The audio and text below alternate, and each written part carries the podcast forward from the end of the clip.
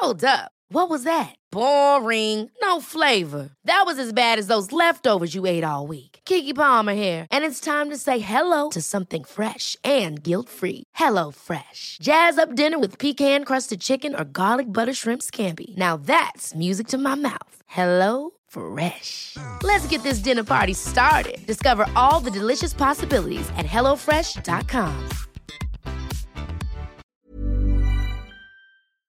Voor ik ga slapen moet ik altijd even... Oh. Eh, ja, water drinken nog. Ja? Ja. En dan moet je niet plassen. Nou, ik moet wel altijd echt nog zo drie keer plassen voordat ik ga slapen. Maar ik moet ook altijd nog water drinken. Ik weet niet, dat is een soort van tik of zo. Stay hydrated. Mm, volgende.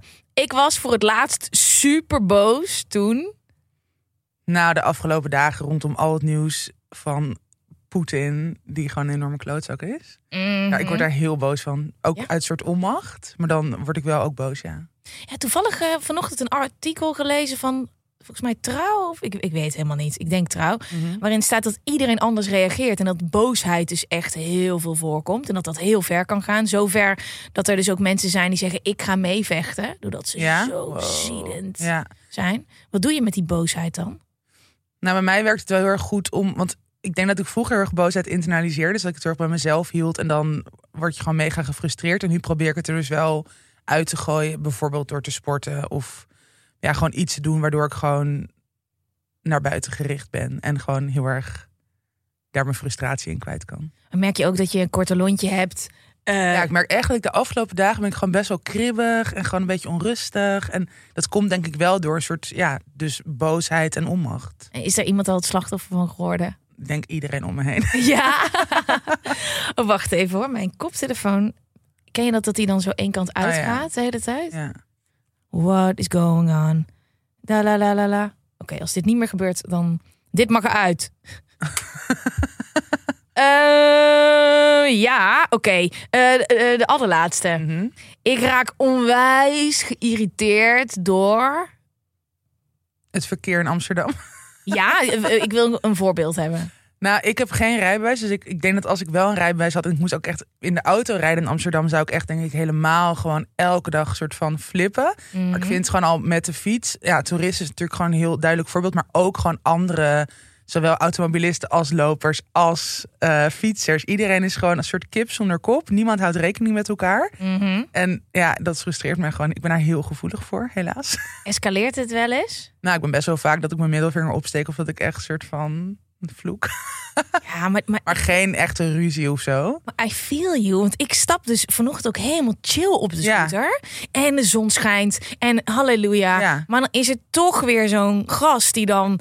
me- dan blijven ze met z'n tweeën naast elkaar Ja. fietsen. En ik ben op de scooter. En, en ik heb eentje die ik altijd doe. En Mhm. ik wil hem niet doen. Maar ik doe hem altijd. Wat is hem? Nee knikken. Als ik, als ik er voorbij ga. Echt zo. Dat ze, ik weet dat ze dan... En dat ik echt zo... Ja. Oh, maar ik, die, ik, ik, ik wil hem niet doen. Want het Nee. voelt vies. Ja, maar je Zo. moet ook gewoon iets ook weer uiten. Dat is Ja. gewoon belangrijk. Maar jij hebt dus de vinger. Ja, ik steek wel echt vaak mijn middelvinger op. Echt heel lelijk. Maar heb je niet eh, dan dat je, dat, dat heb ik namelijk, dan dat je denkt, nou, dit gaat een keer mis, want dan komt er Ja. een keertje iemand achter me Maar dat heb ik wel eens gehad. Ik heb, eh, ja, was, eh, toen was ik ook wel echt een soort traumatized in het klein. Maar ik was een keer eh, zo bij de Keizersgracht en zo. 's ochtends vroeg, spitsuurs, heel veel fietsers. En ook een soort, ja, het was niet echt een kanta, maar nou, misschien wel een kanta. Ik weet het niet meer precies. Pim de kant, Gepimpte Biro. nee, geen bieren. Maar, en, eh, en zij sneden mij gewoon af. En ik moest een soort van, dus een gracht op met de fiets. En zij, ik, zij reden mij gewoon een soort van half aan. En ik was, ik schrok ook gewoon enorm. Want dat was het ook, ik bedoel, ik was boos, maar ook een soort van, wat de fuck doen jullie? En Mhm. dus ik echt zo, hé, hey, wat doe je? En dus mijn middelvinger opsteken. Ja, En er kwamen twee, ja, gewoon een beetje... Ja, ja, hoe zeg je dat? Nou, gewoon een beetje soort asociale mensen uit. Die gewoon vroeger konden we gewoon tokkies zeggen. Ja, ik- ja, dat ja zeggen, kan maar nog, maar kan nog steeds, toch? Ja, nou, het waren wel echt tokkies. En, en die man die was echt zo boos. En die zei echt... Nou, die ging gewoon maar echt de huid vol schat, maar ook echt heel veel met kanker en zo, weet je. En Oh ja, van- backup, maar- backup. Ja, en heel agressief. En gelukkig kwamen er wel mensen om mij heen staan van... hé, hey, doe rustig, het was jullie schuld. Maar Ja. dat kwam er ook gewoon niet in bij hun. Ja. En toen, eh, nou, dan moest ik ook gewoon echt heel erg huilen... omdat ik gewoon zo schrok. oh. Maar ja, dit is drie jaar geleden en ik doe het nog steeds. Dus op zich, Maar het is goed dat je geen rijbewijs hebt, want in de auto ja. voel je je dus zo veilig dat je nog verder gaat. Maar ik heb Zo één keer gehad, en eh, het is gewoon even heel leuk om over road, Ja. road rage te praten. Ehm, toen nam ik de afslag Mhm. eh, op de A10. En toen ging er net voor me, zeg maar, die, was, die chick was over de doorgetrokken streep. ja. Sneed ze me af, ging ze er alsnog zeg maar, op. Terwijl ik op de linkerbaan, zeg maar, je hebt twee afslagen dat je er vanaf kan. Ik reep de linkerbaan en zo, nou, het was echt, ik was bijna dood. Zo asociaal. Maar toen ben ik gewoon uitgestapt. Gewoon, ik bij beneden bij het Ja, maar het was echt, ik was gewoon echt bijna dood. Ja, ja. Dat ik, eh, maar Maar wat, wat denk je? doe je? Ja. Ja. wat? En dan ook, en dan denk ik, oh mijn god, wat ben ik nu aan het... Nee, dat dacht ik pas heel laat. Ik Ja. was gewoon heel boos. Ja. Vooral als mensen dingen gevaar eh, doen die heel gevaar. Oh, ik word, word het weer helemaal. ja, maar dat is het Ja. heftige, dat je voelt het gewoon meteen weer. Als je bijna doodgaat, dan, dan is, oh, is alle Ja. remmen los. Ja. Maar ja, En toen stapte zij ook uit of niet? nee, nee, nee. Zij bleef met haar vriendin gewoon zitten. Volgens mij hadden ze een Duits kenteken. Ehm, ja, mensen komen de stad binnen en denken Nederlands, Ja, vet ja. leuk. Gaan we even. Alles oh, vrij, fuck, open. afslag. Ja, Hij heeft bijna iemand anders dood. Heel naar. Maar eh, eh, het is wel, het, als je, in ieder geval, ik weet niet of jij dat ook hebt, als je op een lekker moment in je leven zit, dat je wat meer kan denken. Ja, Dit is jouw pijn. precies. Ja, Niet dat heb ik mij. ook. Ja, ja precies. Op een goede dag. Oké, ik heb echt super veel zin om lekker met jou te gaan ouwehoeren. Ja. Ik heb jou al dagen, nou langer, weken in mijn oren met je boeken. Je nieuwste boek is net op Storytel gekomen. ja, klopt. Ehm, ik luister naar je podcast. Eh, ik volg je op social media. Ik heb het gevoel dat ik je heel goed ken. Dat is misschien een beetje. Is dat een beetje raar? Nee, nee, zo gaat het ook gewoon, toch? En als vooral als je zoveel verschillende dingen van iemand, dat heb ik ook. Als ik mijn ogen dicht doe, is het net of ik in bed lig met mijn boek op mijn koptelefoon. Laten we gaan beginnen.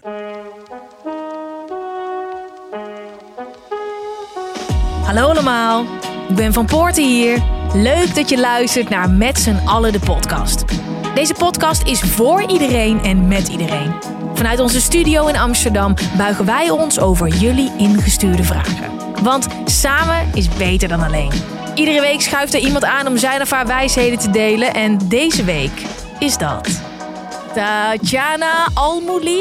Ja, Almouli. helemaal goed. Almouli. Almouli, Yes. yes. In één keer goed. Ik wist het wel, maar dan ben ik bang dat ik onder druk de klemtoon verkeerd ja, ga snap ik leggen. helemaal. Maar je zei het perfect. Heel fijn dat je er bent. Ja, leuk. Ja, ik zei het net al een beetje. Je bent overal. Je hebt twee boeken geschreven. Mhm. Ehm, je hebt een podcast tussen 30 en doodgaan. Eh, je werkt als fotograaf, journalist, onder andere voor Vice, Elle, Vogue. Ehm, het eerste boek wat ik heb geluisterd. eh, knap voor een dik meisje. Het gewicht van gewicht. Oh my Mhm. god, die titel. Het gewicht van gewicht. Ja. Eh, eh, heel mooi. En je laatste boek. Ik zal je nooit meer. Mhm. En nu zit je hier en gaan we lekker met z'n tweeën kletsen. Onder andere over alle thema's die je in je boeken behandelt. Want we hebben net een heel relaxed, luchtig gesprek gehad. Mhm. Maar de thema's die je aansnijdt. Holy shit, het zijn, het zijn pittige boeken. Ja. Ja, ze komen binnen. Ja. Ja. Ehm, ja, dat snap ik. En eh, had jij toen je je boek ging schrijven een idee dat je zoveel teweeg ging brengen hiermee? Bij mijn eerste boek? Ja. Ehm, nee. Nee, ik heb dat, dat heb- had ik echt niet overzien. Maar ook omdat het best wel... ehm, het ging heel snel bij mijn eerste boek. Want nou, het gaat dus over dik zijn eigenlijk. En Mhm. over alle vooroordelen en stigma's waar je mee te maken krijgt als dik persoon in onze maatschappij. En ik ben al mijn hele leven dik. Dus op zich, voor mij dat thema was niet nieuw. Dat was gewoon echt mijn ervaring.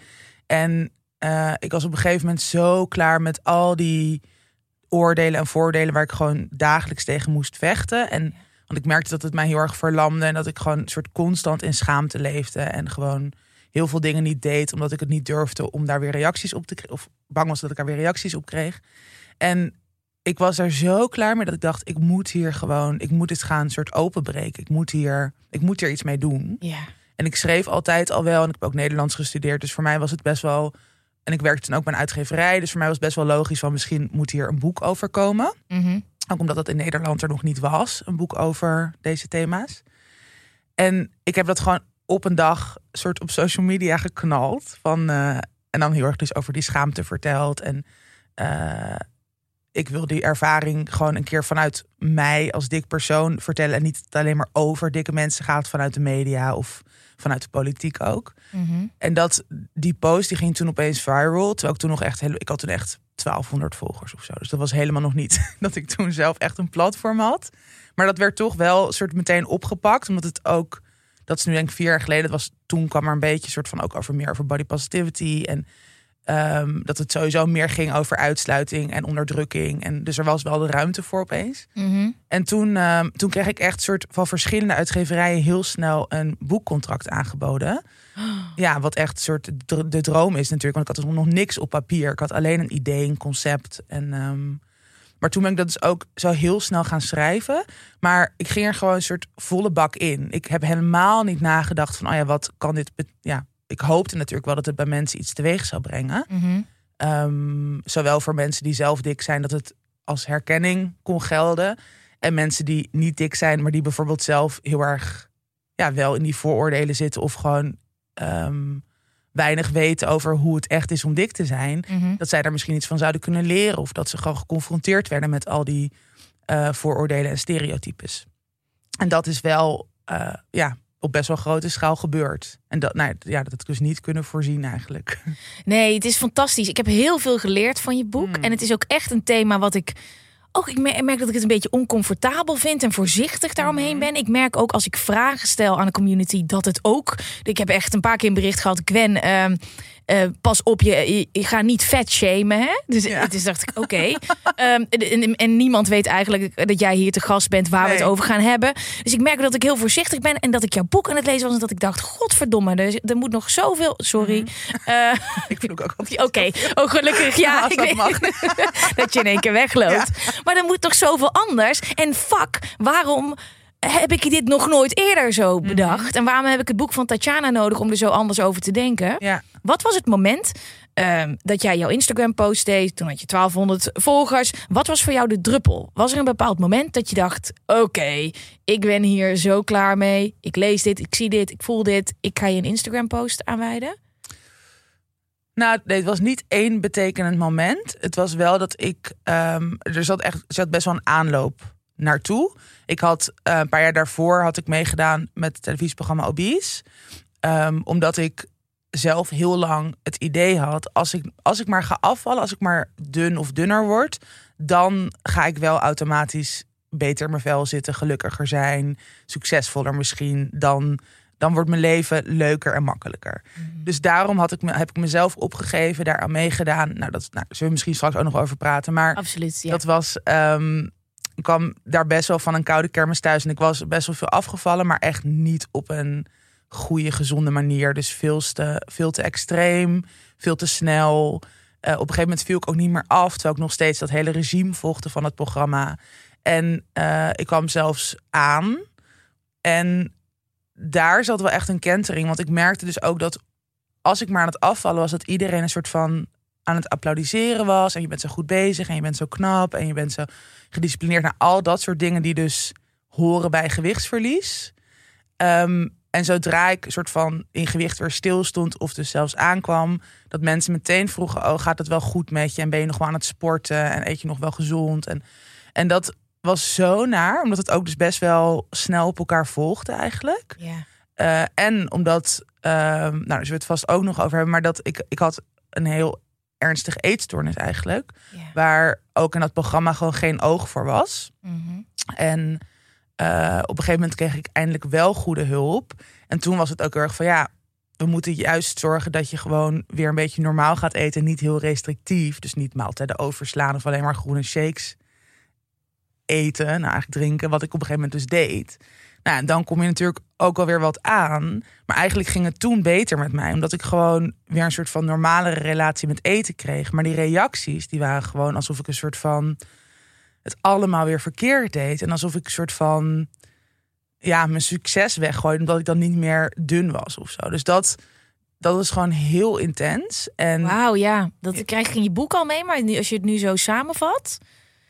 Denk ik, oh, maar dat, is dat niet? Dat lijkt me ook zo eenzaam. Dat Ja, het je- heel, ja, want, want je, je wil gewoon gelukkig zijn en dan kies je voor jezelf, kies je voor je mentale gezondheid en Ja. de hele omgeving doet alsof je iets fout aan het doen bent. Ja, en dat, dat stapelde zich, zich, zich steeds op. En mijn eerste reactie was dus om dat allemaal bij mezelf te houden. En dus ook te denken, oh ja, het ligt ook aan mij. En ik moet inderdaad harder sporten. En ik moet weer minder eten.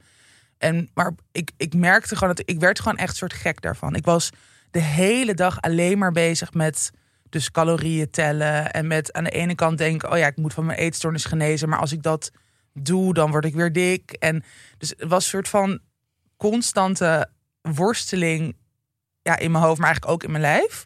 En dat, dat kon ook gewoon niet verder gaan. Ik denk dat ik echt aan een soort van. Ja, ik weet niet wat er dan zou zijn gebeurd, maar wel of in een hele heftige depressie of, of weet je, gewoon niet meer een soort van kunnen functioneren.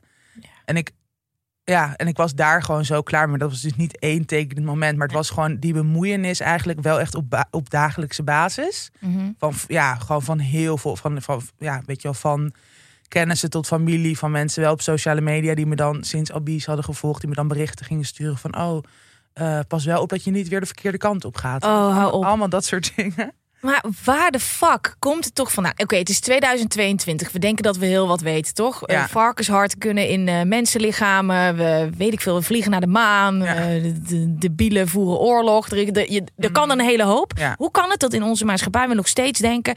Je, als je afvalt, als je eh, heel dun bent... is de enige manier om succesvol, gelukkig, happy te zijn. Hoe kan het dat dat zo erin gebakken zit? Many of us have those stubborn pounds that seem impossible to lose, no matter how good we eat or how hard we work out. My solution is PlushCare. PlushCare is a leading telehealth provider with doctors who are there for you day and night to partner with you in your weight loss journey. They can prescribe FDA-approved weight loss medications like Wagovi and Zepbound for those who qualify. Plus, they accept most insurance plans. To get started, visit plushcare.com slash weight loss. That's plushcare.com slash weight loss. Many of us have those stubborn pounds that seem impossible to lose, no matter how good we eat or how hard we work out. My solution is PlushCare. PlushCare is a leading telehealth provider with doctors who are there for you day and night to partner with you in your weight loss journey. They can prescribe FDA-approved weight loss medications like Wagovi and Zepbound for those who qualify. Plus, they accept most insurance plans. To get started, visit plushcare.com slash weight loss. That's plushcare.com slash weight loss. Dat, Ja, waar- er is denk ik niet een eenduidig antwoord. Het is gewoon, kijk, wij, onze generatie, maar ook denk ik de twee generaties voor ons, zijn allemaal opgegroeid of geïnternaliseerd met dat idee. En dat komt onder andere uit de dieetcultuur. In de jaren negentig z- zijn wij opgegroeid. Oh, je bent 30? 30. 30, ja. Ja. Wij zijn opgegroeid in de tijd dat de heroin chic... Precies. eh, Kate Moss, nothing tastes as good as skinny feels. ik, ik, ik besefte, hoofd, ik ja. was een serie van het, eh, hoe heet ze, Pamela Anderson en Oh, ja. Aan het kijken Ja. op eh, Prime. Dat ik zegt, dit was mijn rolmodel. Ja. Als ik in de pauze thuis kwam, keek ik fucking Baywatch. Ja, Eh, ja insane. Ja. Ja. Maar, en, ik, en dus de generatie, ik bedoel, Twiggy was in de jaren 60 of 50. Dus die was, weet je, die was ook heel, heel dun. En het is gewoon, als je allemaal met zo'n idee, als je dat zo vroeg al geïnternaliseerd krijgt, van dat is inderdaad het ideaalbeeld, dat is het rolmodel. Plus dus een soort hele dieetcultuur en wellnesscultuur, die natuurlijk ook geld aan iedereen verdienen. Als je maar de hele tijd bezig bent met diëten, met op je calorieën letten, met eh, zoveel mogelijk sporten, met zo strak mogelijk willen zijn. En dat zijn natuurlijk allemaal. Ja, ik kan me geen moment herinneren in mijn leven dat dat niet de norm was. Dat, dat, dat je daar niet mee gebombardeerd werd op allerlei mogelijke manieren. En dan is het natuurlijk heel moeilijk om je daarvan los te maken. Want het geeft ook een soort houvast. Ja, maar het is ook eh, waar een hele hoop mensen zich achter verschuilen, die nu misschien dit gesprek horen en denken, maar Ja, gezondheid. gezondheid. Ja, ja. Nee, maar het is niet gezond, het is ongezond. Mhm. En in jouw boek komt ook meerdere malen terug. Ten eerste gaat het boek gewoon luisteren of lezen. Het is een fantastisch boek en we gaan ook niet, ik ga niet het hele boek spoilen. Eh, en we gaan hier straks ook nog dieper op in, maar ik kan het niet laten als, als jij nu eh, hoort en denkt, hé, hey, maar gezondheid. Het wil dus helemaal niet zeggen dat je als je dun bent, dat je dan Automatisch gezond bent. En andersom. Nee. Ja, nee. Nee, mijn boek heb ik dus ook. Dat is ook mijn eigen eh, arts. Lisbeth van Rossum. Zij is ook best wel vaak in het nieuws, ook rondom deze thematiek. Ja. En uh, zij heeft ook echt een heel goed boek geschreven. Vet belangrijk. En dat Ja. gaat ook over nou, dat vet dus ook, ook op je lichaam dus best wel juist belangrijk is. Natuurlijk, ik zal nooit zeggen dat dik zijn automaat dat dat gezond is. Nee. Maar het is gewoon veel genuanceerder. Het is niet zo zwart-wit. Ja. Ehm, ook omdat, zeg maar, niet ieder dik mens is hetzelfde. Niet ieder dik mens heeft, dezel, heeft dezelfde reden waarom hij of zij of die dik is. Mhm. Dus daar zit veel meer complexiteit omheen. Mhm. Waar we het ook vast nog over zullen Ja. hebben. Want dat vind ik altijd wel echt heel erg belangrijk. Ja. Want daar gaat het gewoon echt nog te weinig over. Maar daar is deze arts bijvoorbeeld, die zegt daar ook echt hele goede dingen over. Zij heeft natuurlijk super veel ervaring. Zij is endocrinoloog. Zij, ja, zij krijgt gewoon heel veel dikke mensen in haar spreekuur. Ehm, maar het is, het is gewoon heel makkelijk inderdaad. Want dat merk je nu eigenlijk vooral dat ook de berichten die ik nog krijg, die dan dus soort negatief zijn of soort haatcomments, gaat altijd over gezondheid. En dan ook alleen maar over fysieke gezondheid. Dus want dat is natuurlijk ook zo. Gezondheid gaat ook over je mentale welzijn. Mhm. En ik weet toen ik op mijn dunst was, ehm, toen was ik echt niet gezond. Mhm. Omdat het op zo'n obsessieve manier was. Dat ik zowel, mijn eetstoornis was echt een soort van sky high. Dus het was, mentaal was het niet gezond. Maar ook fysiek. Ik was altijd moe. Mijn haar zag er heel slecht uit. Ik was een soort futloos. Ik was altijd draaierig. Eh, en dan was ik al dun, maar ik zat helemaal niet lekker in mijn vel. En ik was dus ook niet gezond. Maar de hele wereld om je heen Precies. Tatjana, Ja, wauw, ja, dit is jou, je bent je beste leven aan het leven. precies. Dus dat is gewoon heel, heel, heel scheef. Hoe dat nog steeds, eh, hoe dat beeld nog steeds in onze maatschappij bestaat, inderdaad. Daarom zijn we aan het kletsen. Ja. Eh, we gaan er helemaal dieper induiken. Ik ga eerst heel eventjes naar eh, de huishoudelijke mededelingen. Mhm. Doe ik altijd in het begin. Eh, want lieve allemaal, stel je voor, Tatjana, ik, ik neem je heel eventjes mee. Ja. Ehm, er is een plek waar je 's ochtends opstaat. En als je je even niet zo lekker voelt, dan kan je daar even je ei kwijt. Dan zijn er allemaal mensen die je opvangen. Ja, ik ben nu even iets van mezelf aan het promoten. Heel goed. Go Maar ik gang. net of ik de ma maanlandserie ga bespreken. maar ehm, de club is live. Met z'n allen de club is live. En ik wil dat gevoel een beetje overbrengen. Mhm. Ja. We hebben hem 1 maart gelanceerd. En we hebben daar een paar honderd man op dit moment. Die elkaar supporten Mhm. Die zichzelf daar hebben voorgesteld. Ehm, mensen die daar komen om een boost te krijgen. Mensen die daar juist ko- komen om wat te geven. Als ze denken, nou, de zon schijnt buiten. Ik zet er lekker in. Ik ga andere mensen helpen. Ja. Mediteren. We hebben meer van de podcast daar. Een spreker. En eh, vanaf 1 mei gaan we met z'n allen fit doen. Met z'n allen fit is een challenge. Mhm. Iedereen kan persoonlijk een doel zetten. ja. Dus eh, fit is 10.000 miljoen dingen. Mhm. Meer water drinken. eh, misschien wel eerder opstaan. Drie keer in de week naar de sportschool. Mhm. 10.000 stappen per dag. Alles wat onder die paraplu fit valt. Ja. De hele maand mei gaan we daar met z'n allen op focussen. Ik zorg voor alle tools voor iedereen. eh, zodat je gemotiveerd blijft. Dat je lekker blijft gaan. Dat we met z'n allen die hele maand uitzingen en een nieuwe bouwsteen in ons leven hebben. wat goed. Eh, Dit is de eerste challenge die we gaan doen. En als je wil, zorg dat je erbij bent. Ehm, en voor nu, als je wil nakletsen over deze aflevering, kan je ook lekker naar de club. Maar het is daar echt. Ik ga bijna huilen als ik erover praat. Ah. Omdat het echt. Ja, ik had een soort van visie dat ik heel graag een platform wilde bouwen. waar iedereen terecht kon rondom de podcast. En Ja. meer kon krijgen. Ja. Maar dat het dan ook tot leven komt. Ja. En mensen daar heel fijn bewegen op een hele andere manier dan op social media. En dat het allemaal nog mooier is dan je. Ja, eh. Wat bijzonder. ja, ik, ja dus ik, oh, ik word bijna ongemakkelijk. Ik vind het altijd een beetje ongemakkelijk als ik het erover heb als er iemand tegenover me zit. Omdat het, het is gewoon echt. Ehm, eh, ik ben heel dankbaar voor jullie, voor iedereen die erin zit. Als je aan wil melden, staat vast wel ergens een linkje in de bio. Ga anders naar onze website uh, www.metzallen.nl slash de club. Eh, je bent meer dan welkom. En eh, als je mee wilt doen met de challenge, meld je aan. Dit zit allemaal inbegrepen bij je abonnement. Iedereen die erin zit, no worries. Ga niet in één keer eh, de abonnementsprijs verhogen. Het is echt, het is de prijs van denk ik een half eh, Amsterdamse pizza.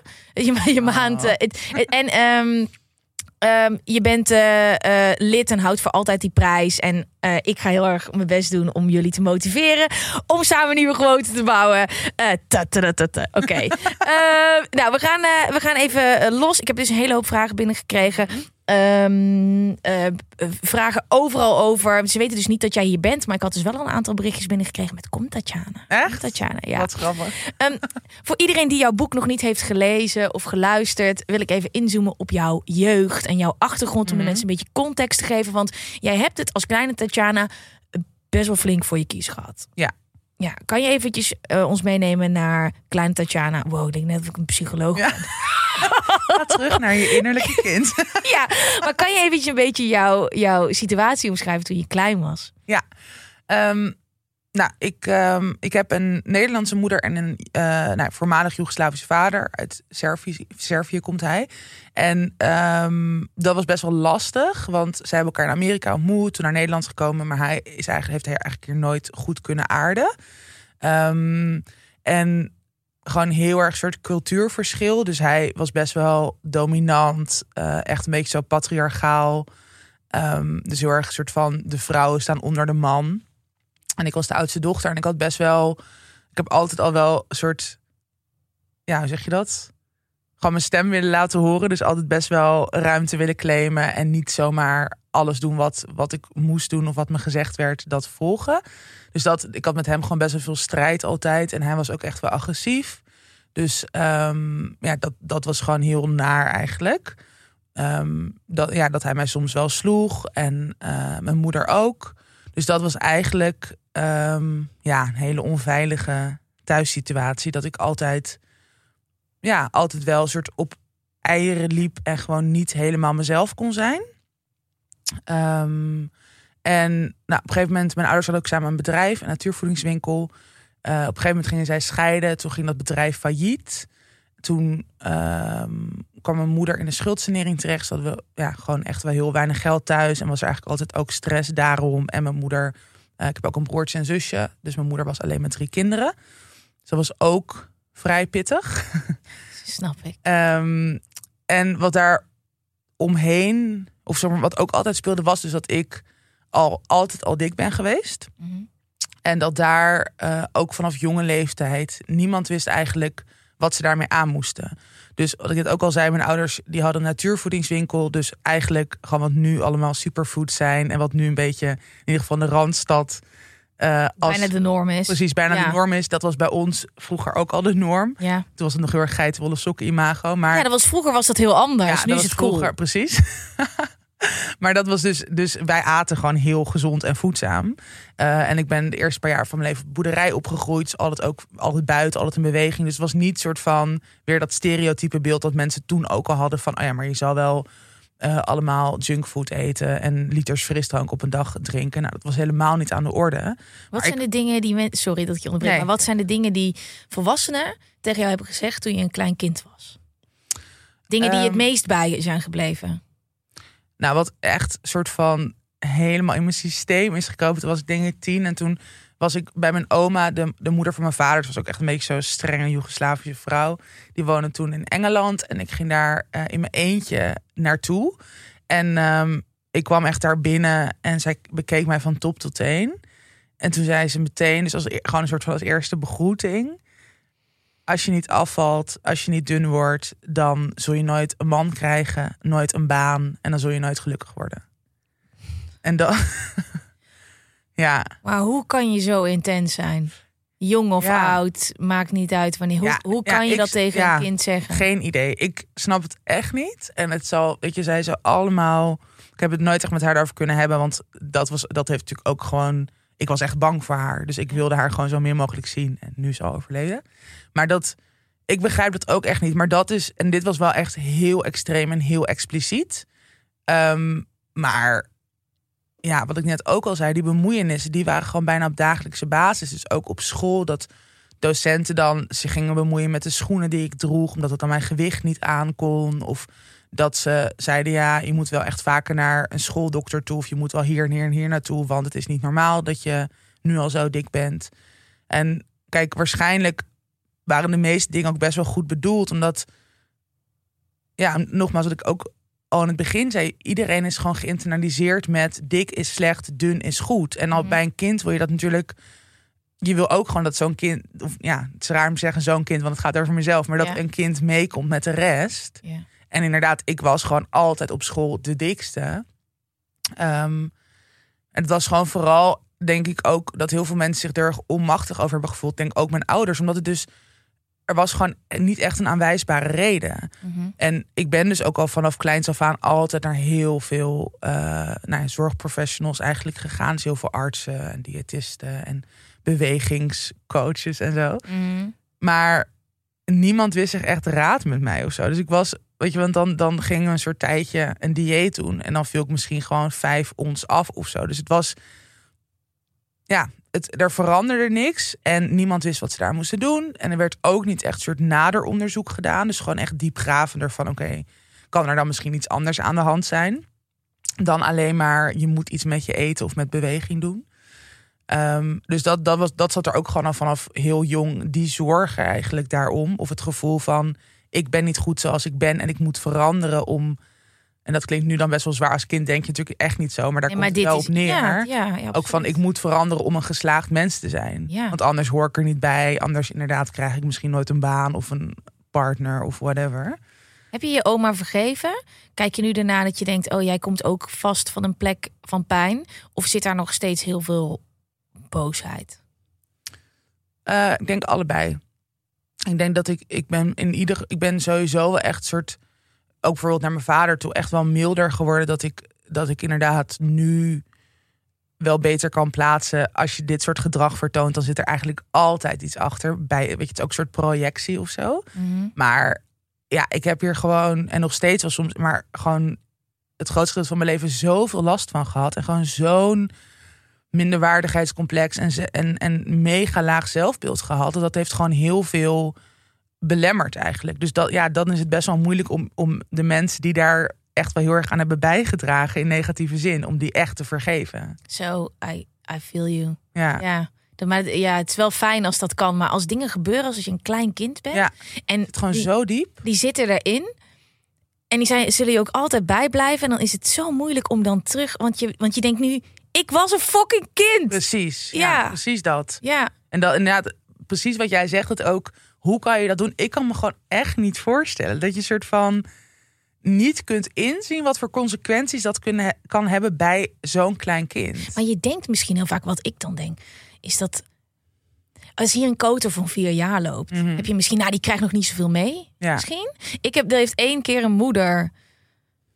ehm, toen ik klein was, ik ben heel lang een heel mollig kind geweest. En dat, daar moest iedereen wat van zeggen. Mhm. Ja. Eh, dat ik ging eten bij een vriendinnetje en dat ik geen andere pannenkoek mocht, omdat ik al genoeg pannenkoeken had gehad. En ook een keer iemand die we kennen op straat die zei: Zomaar, die, eh, die wil vast nog wel een bolletje ijs. Ja, En hoe de omgeving erop reageerde dat dat gebeurt, ja, dat zit in mij. Ja. Dat zit er ja. in de dat dat, dat is blijf je gewoon altijd bij. dat Ja. zit, zit gewoon in je gebakken. Ja. Dat- en dat is ook niet. En, ik, en dat is grappig. Het is echt een klein kind. Ja, Dat je nog precies op dat moment kan zijn. Ik weet, je weet waar je zat, je weet waar je stond. En ook soort van dat volwassenen daarover praten. En dat jij niet echt er onderdeel naar. van bent. Nee.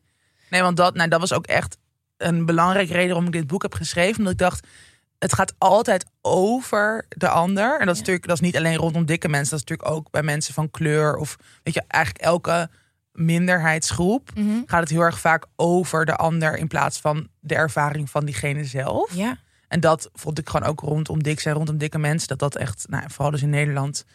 Je hoort, je ziet ook no- nog steeds hoor. Ik vind echt bijvoorbeeld in een talkshow of zo. Wanneer zie je ooit een dik persoon? Al helemaal een dikke vrouw. Ja. Een soort van, er is gewoon geen ruimte voor. Hetzelfde eh, in films of in series. Er zijn gewoon volgens mij, nou misschien vier dikke actrices in Nederland. Het is gewoon zo absurd dat daar gewoon, ja, dat dat, dus, dat, dat gewoon echt, echt, echt niet de norm is. Er zijn nog zoveel stappen die we daarin moeten Ja. maken. Hè? Ik Ja. heb een stukje uit, jouw eh, uit jouw boek wat ik graag wil citeren.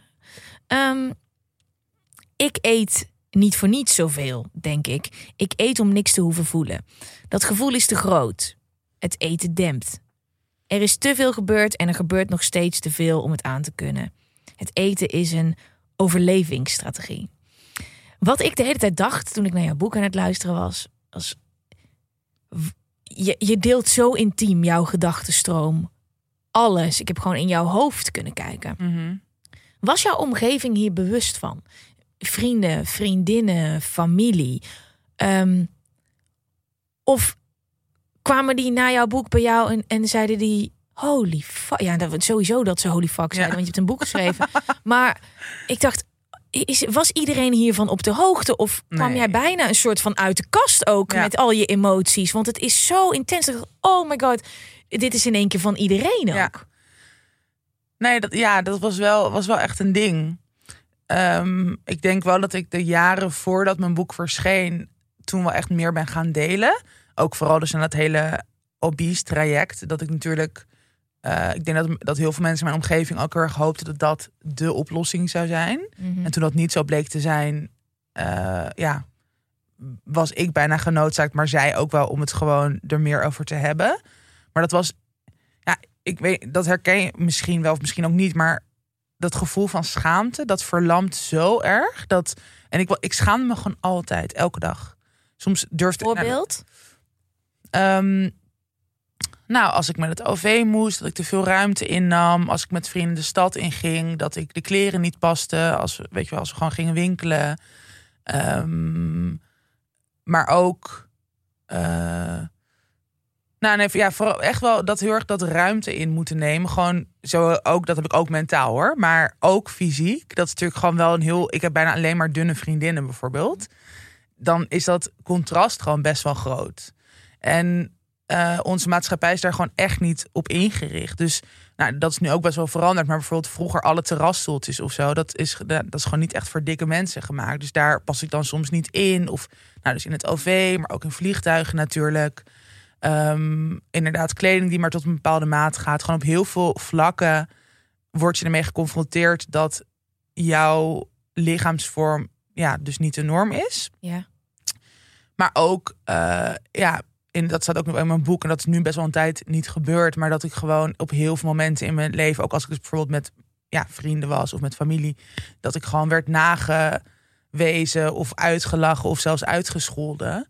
En is dat veranderd? Oh, sorry, ik onderbreek je. ja, dat is echt wel, dat is wel veranderd. Ja, sorry, wat wou je nou zeggen? Want ik wil eigenlijk, ik wil heel Eh. graag luisteren naar wat je, hoe je de zin gaat afmaken, maar ik ben ook heel benieuwd naar iets. Maar ja, Nee, dat dat, dat, dat, eh, dat laat je dan zo erg soort ineenkrimpen. ja. dat ook, ik weet niet, terwijl dat natuurlijk ergens ook, dat zou dan ook het gesprek kunnen starten. Mhm. Maar voor mij was dat gewoon heel erg lang dat ik dacht, omdat ik dus zorgde dat het ligt aan mezelf, ik moet het zelf veranderen, ik ben de schuldige hiervan, Mhm. dat ik gewoon, ja, echt soort van ineenkromp en het er niet over durfde te hebben.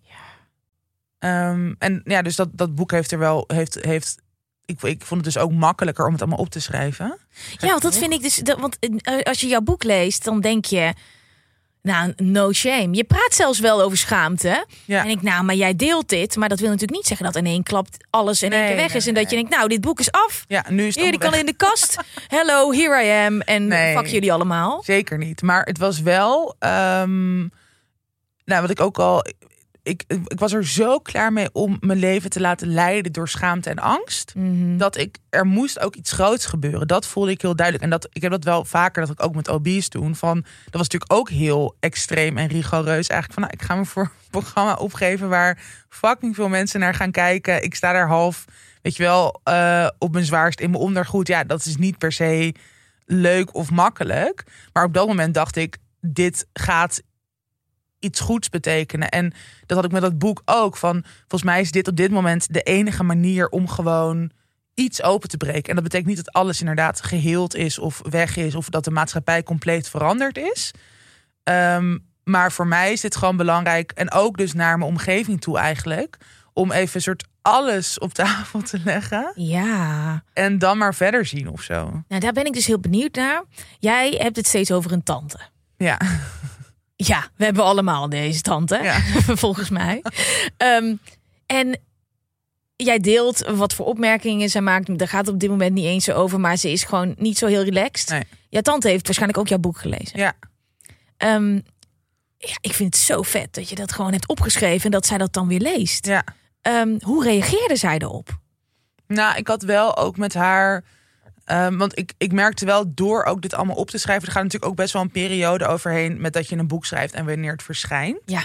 Dus ik had wel ook, ik heb denk ik ongeveer negen maanden over het schrijven gedaan. En die negen maanden ben ik ook wel, omdat ik zelf ook allemaal veel meer ervoer van wat het eigenlijk allemaal voor effect had gehad. Al die opmerkingen, al die bemoeienis. Dat ik ook al tijdens dat schrijven wel veel meer gesprekken ben aangegaan. Ook met haar. Wauw. En, dat ik, en dat, dat was, daar was dat boek natuurlijk ook ergens. Want iedereen wist dat ik dat boek aan het schrijven was. Dus het was ook wel van ja, ik ga nu echt al mijn ervaringen opschrijven. En ook alles wat me gewoon extreem heeft gekwetst en heeft tegengezeten. En, en dus heel erg hoe de maatschappij met dikke mensen omgaat. En jij, bijvoorbeeld die tante, bent ook deel van deze maatschappij. Dus ik, ik ben daar best wel een spiegel gaan voorhouden. En, en? Nou, ze, was, eh, ze vond het wel heftig. En het zei ze dus ook inderdaad wel echt dingen van... Nee, maar ik, ik eh, wil gewoon dat je gelukkig bent. Of ik, ehm, ik heb al, weet je, ik, ik heb het beste met je voor. En nou, dat. Maar zij realiseerde zich ook wel, en al vooral na het lezen... dat het natuurlijk ook heel veel van die opmerkingen... juist soort van negatief effect hadden. Omdat die echt niet bijdragen aan gelukkiger zijn... of ook bijvoorbeeld beter voor jezelf zorgen. Hmm. Want dat, maar dat is denk ik ook nog heel erg een soort ouderwets beeld van wat mensen hebben. Dat ze denken, oh ja, maar een soort van tough love. Dus als ik zeg, die broek staat je echt niet. eh, weet ik veel, je krijgt daar een dikke kont in zoiets. Hou dat mensen, op. Ja, maar dat mensen dan denken, oh ja, nee, je hebt echt gelijk. Ik ga nu iets aan mijn lichaam doen. Of weet je, zo. En dan ook nog het idee dat je dat zelf in de hand hebt. Maar ik denk dat dat idee ook wel steeds meer is gekenterd van, oh ja, nee, maar dit heeft helemaal geen positief effect. En er zijn ook gewoon heel veel onderzoeken gedaan waaruit blijkt dat die gewichtsdiscriminatie of die al die stigma's in onze maatschappij, dat het alleen maar averechts werkt. Dat mensen alleen maar, nou wat ik ook net zei, zich heel erg schamen en een soort van de deur niet meer uit durven te gaan. En dan echt niet naar de sportschool gaan of op anderszins beter voor zichzelf gaan zorgen. Mhm. Dus dat averechts effect, dat is gelukkig volgens mij ook wel dat dat steeds meer bekend is bij mensen. Hmm, interessant. Ja, ik zag de hele tijd, oh, die, jouw tante leest dit boek ook. Die Ja. hoort dit ook. Nee, eh, Oké, daar was ik even benieuwd naar. Ehm, eh, even kijken hoor, want er is nog, ik kan hier denk ik vijf uur lang met jou gaan zitten. Ehm, ik vind het heel gezellig. Wil je nog Ik iets ook. drinken? Wil je Nee, nog ik iets? ben helemaal Ja. oké. Ehm, toen jij 25 jaar oud was, eh, werd ontdekt dat je een gendefect hebt. Ja. Ik ga proberen dit goed uit te spreken. MC4 receptor defect. Klopt. Nice. Wat houdt het precies in? Het houdt in dat ik eigenlijk een, ehm, ja, het heet dan dus een genmutatie. Dus je mist eigenlijk een soort verbindingje tussen genen. Ehm, wat, wat het effect heeft dat, dat mijn eh, hongergevoel, verzadigingsgevoel en mijn verbranding niet goed gereguleerd zijn. Dus eh, wat het dan praktisch eigenlijk inhield. Ik zeg inhield, want ik gebruik nu sinds een paar jaar medicatie ervoor. Dus het is nu gereguleerder. Maar wat het inhield was dat ik gewoon ehm, heel vaak de hele dag door honger had. En dan niet zo van, oh, ik heb zin om, weet ik veel, iets te eten. Maar echt, echt gewoon soms duizelingen, buikpijn. Echt het gevoel, ik moet eten. Terwijl ik dan al, nou, bijvoorbeeld drie maaltijden had gegeten. Dus dat het helemaal een soort van, eh, op papier zou ik geen honger moeten hebben. Maar mijn lichaam zei iets anders. Nou, wat daarmee in contact stond is natuurlijk het gevoel van verzadiging. Maar bij mij kwam dat nooit. Dus ik had dat, ja, dat is natuurlijk een soort wisselwerking. Dat altijd honger en ook nooit het gevoel ik heb genoeg gegeten. Dus dat, ja, dat voelde ik gewoon nooit. Ehm, en dat dus mijn eh, verbranding of stofwisseling heel traag werkte. Dus dat, dat zag ik dus ook op een gegeven moment toen ik met obese meedeed. Dat in het begin verloor ik heel veel gewicht. Ook omdat ik daarvoor gewoon niet heel veel sportte. Dus opeens ging ik van nou alleen wandelen en fietsen eh, naar twee keer per dag anderhalf uur of twee uur sporten. Mega lijp. Ja, dus dat is natuurlijk ook gewoon heel extreem. Ehm, en ik at gewoon opeens iets van duizend calorieën maar op een dag. Ai. En dat werd eigenlijk steeds minder, omdat ik dus steeds obsessiever werd. Mhm. dat was dus mijn eetstoornis. Ehm, maar op een gegeven moment was mijn lichaam daar ook aan gewend. Was dat soort van een nieuwe standaard, dat hele extreme. En toen viel ik alsnog niet af. Want toen was dus meer mijn verbranding zeg maar daaraan gewend. Mm. Dus dat was, dat was een soort van het eerste teken dat ook dus bijvoorbeeld al die personal trainers die bij het programma betrokken waren, maar ook de eh, nou, psycholoog en diëtist, dat iedereen zo, zo zat van, hè, maar dit is dit soort van fysiologisch eigenlijk onmogelijk dat je niet afvalt met dit regime. Hoe kan dit? En alle jaren daarvoor, want ik was dus, wat ik ook al zei, bij heel veel artsen en andere zorgprofessionals geweest, maar niemand, iedereen zei gewoon, ja, ga maar minder en gezonder eten en meer sporten. Dan val je ze vanzelf wel af. Dan komt het vanzelf goed. En nu was het soort van voor het eerst dat mensen wel omdat ik dus was afgevallen. Dus ik moest ook afvallen om soort van serieus genomen te worden. Dat was ook heel, heel intens.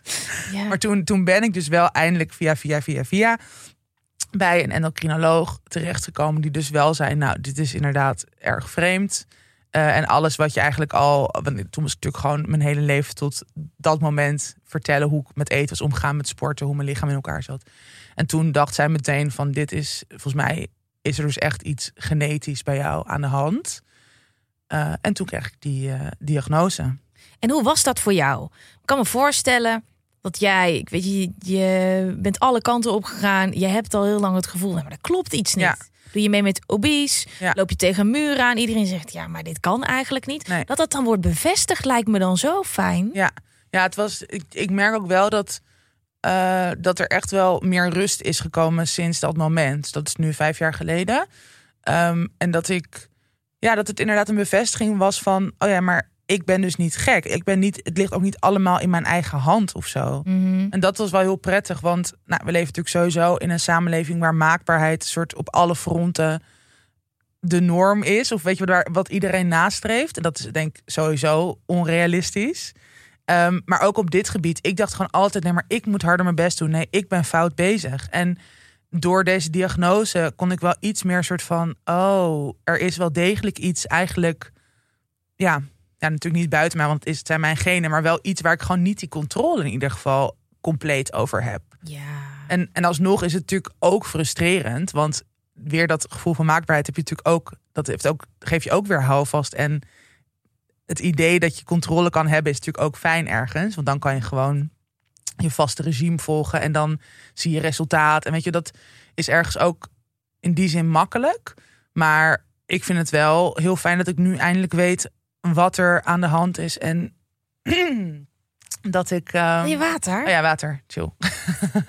oh, oh, moet ik niet over het toetsenbord nee, heen gooien? Gaat helemaal goed. Thanks. Uh, en, en ook dus dat ik daar nu dan uh, begeleiding bij krijg vanuit, vanuit die arts dan. En nou, dus nu met ook met medicatie ben begonnen op een gegeven moment.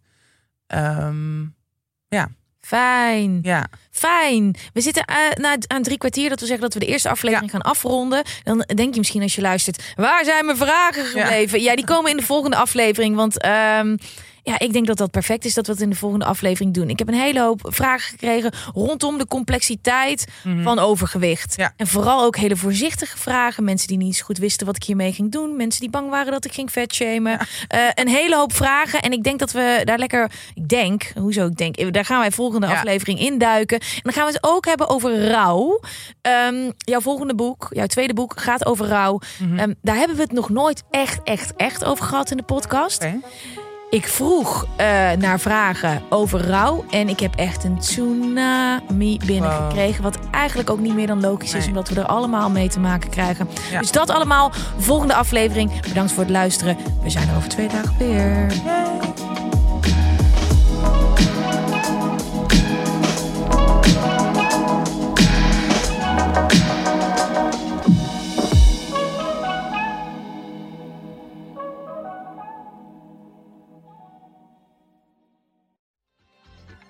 Weet je waar ik zo'n tyfushekel aan heb?